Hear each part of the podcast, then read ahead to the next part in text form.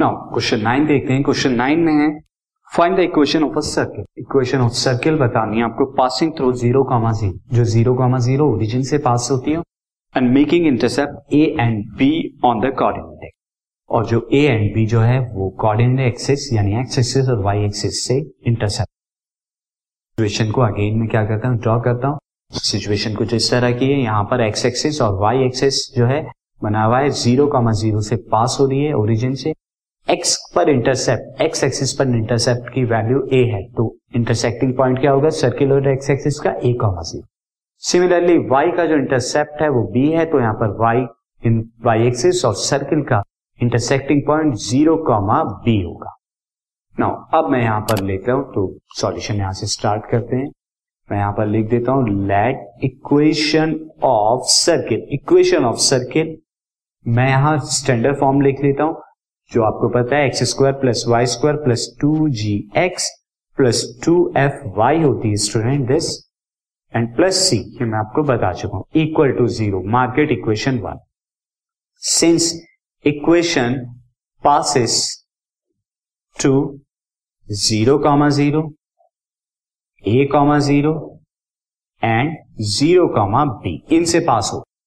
There four तो therefore हम when passes to when passes to zero comma zero जब zero comma zero से पास करेगी तो zero plus zero plus two G X भी zero plus two F Y भी zero and plus C is equal to zero तो C की value यहाँ से आपको zero milli.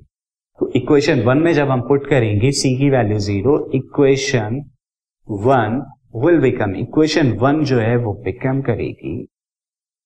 X square plus Y square plus two G X plus two F Y equal to zero this is equation मैं इसे two ले लेगा।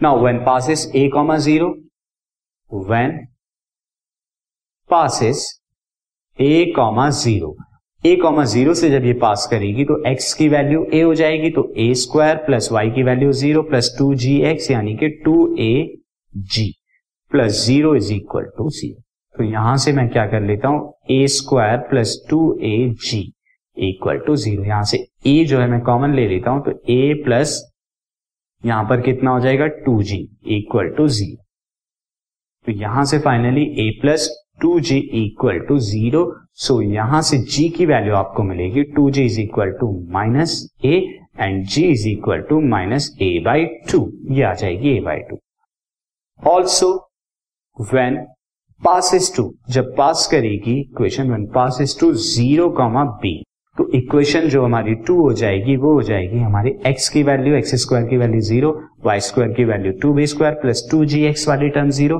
plus two F Y यानी कि two F B equal to zero and यहाँ से मैं क्या करता हूँ? बी कॉमन ले लेता हूँ तो I will get B plus two F equal to zero now student B को मैं ज़ीरो कर देता हूँ. अगेन जब बी को मैं ज़ीरो करूँगा तो this is B plus two F equal to zero and in this case मुझे एफ़ की वैल्यू क्या मिलेगी? एफ़ की value minus B by two ये मिल जाएगी. Therefore C is equal to zero G की वैल्यू कितनी आई है? जी की value minus A by two and यहाँ पर एफ़ की वैल्यू कितनी आई है? Minus B by two so equation of circle equation of circle equation of circle क्या हो जाएगी?